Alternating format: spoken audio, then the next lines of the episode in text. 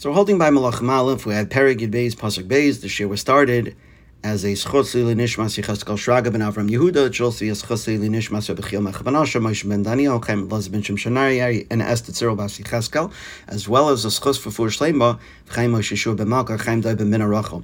So we are in middle of Perik Yud Beis. We saw last time that Rechavam travels to Shechem in order to be coronated there. Klal Yisrael had gathered there. And now Pasuk Beis tells us about what was happening in Mitzrayim with Yeravam. Yeravam, we learned at last Perek, when Shloimeh had put a bounty on his head, Shloimeh wanted to kill him, so Yeravam runs away to Mitzrayim, where Shishak Malach Mitzrayim gives him refuge, gives him amnesty.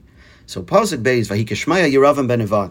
When Yeravam ben Evad heard V'oidenu ben Mitzrayim while he was still in Mitzrayim, Asher Barach Mipnei Shloimeh Melech, because he had run away from Shloimeh Amelech, Vayeshev Yeravam b'Mitzrayim, and Yeravam had settled in Mitzrayim. He had stayed there during the remainder of Shloimeh's Malchus out of out of fear of being killed. So Pasuk Gimel Vayishlechu.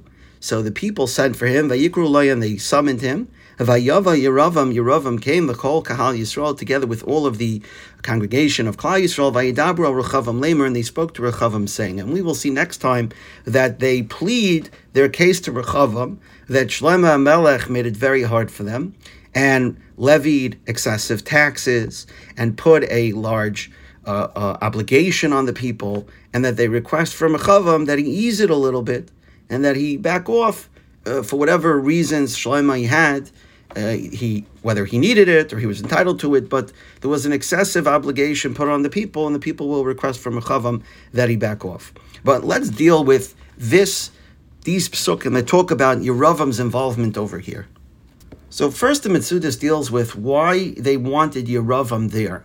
Why was it necessary for the people to summon Yeravam to be there when they presented their request, their demands to Rechavam? So the Mitzudis explains very beautifully that the people understood that when Shlomo Melech was making mistakes and allowing his wives to serve Avodah Zarah publicly, there was only one person who had the audacity, who had the chutzpah to speak up publicly, and that was Yeravam. And so they felt that they were now going to deal with Shlomo's son. They needed someone there who would have the proper chutzpah to say what needed to be said. Well, that person was none other than Yeravam, and therefore they summoned Yeravam to be there to sort of be their spokesperson, to lay out their case and say what they wanted to be said, and not shirk away from the responsibility, even though it would be Barabim. The Mefarshim deal with a contradiction between Melachim and Divrei Ayamim, because in Divrei Ayamim in Perik Yud Pasuk Beis, we have the same pasuk. However, the events are described differently. There it says, "Vayikishmaya Yeravam ben Avat, v'hu b'Mitzrayim asher barach mipnei Shloimeh Amelech." There it says, "Vayoshav Yeravam mitzrayim." Yeravam returned, not Yeravam stayed, but rather Yeravam returned, and then Vayishlechu Vayikru Loi that they sent and they called for him. So in in Divrei Yamim, it sounds like Yeravam came back on his own. Whereas in Melachim, it sounds like he didn't come back until the people summoned him. So the Abarbanel says, bottom line, he didn't come back to Eretz Yisrael until he was summoned by the people. However, the Malbim says that really the people asked Yeravam, I'm sorry, that that the people asked Yeravam to return to Eretz Yisrael because they were plotting all along to secede from Rechavam's kingdom. So he comes back to Eretz Yisrael. Once he's in the country, so then they summoned him to come and join them in confronting Rechavam. But there were two stages, says the Malbim. Stage one was the return to Eretz Yisrael, and then stage two was summoning him to appear in Shechem in front of Rechavam. In the ArtScroll on Divrei Yamim in the back, they deal with a lot of these stiras between uh, Sefer Melachim and Sefer Divrei Yamim, and they deal with this stira as well. And the ArtScroll gives a very nice explanation.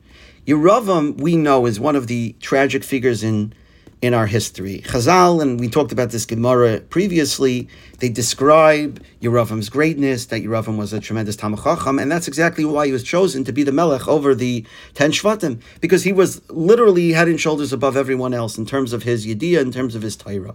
And yet, he goes down in history as the prototypical sinner of Klal Yisrael. We're going to see that the kings, when they go off, are compared to the evils of Yeravam ben Avat, that they followed in the ways of Yeravam ben Avat, that the prototypical Chayte Yamachte is Yeravam ben Avat. So what caused him to go off? So Chazal say his downfall was caused by his gaiva. That once he became the melech, he became obsessed with it. And he couldn't deal with the possibility that the people might go back to serving and giving the authority back to Malchus David. And therefore, he causes the ruin of Klal Yisrael by forbidding them from going to be Oileh Regel because of his gaiva, because he wanted to remain the Melech, and he couldn't stomach the fact that they might go to the to be Oileh Regel and see the Malchei David sitting in the Azar, and he would have to stand. This type of gaiva, this type of midah doesn't happen overnight.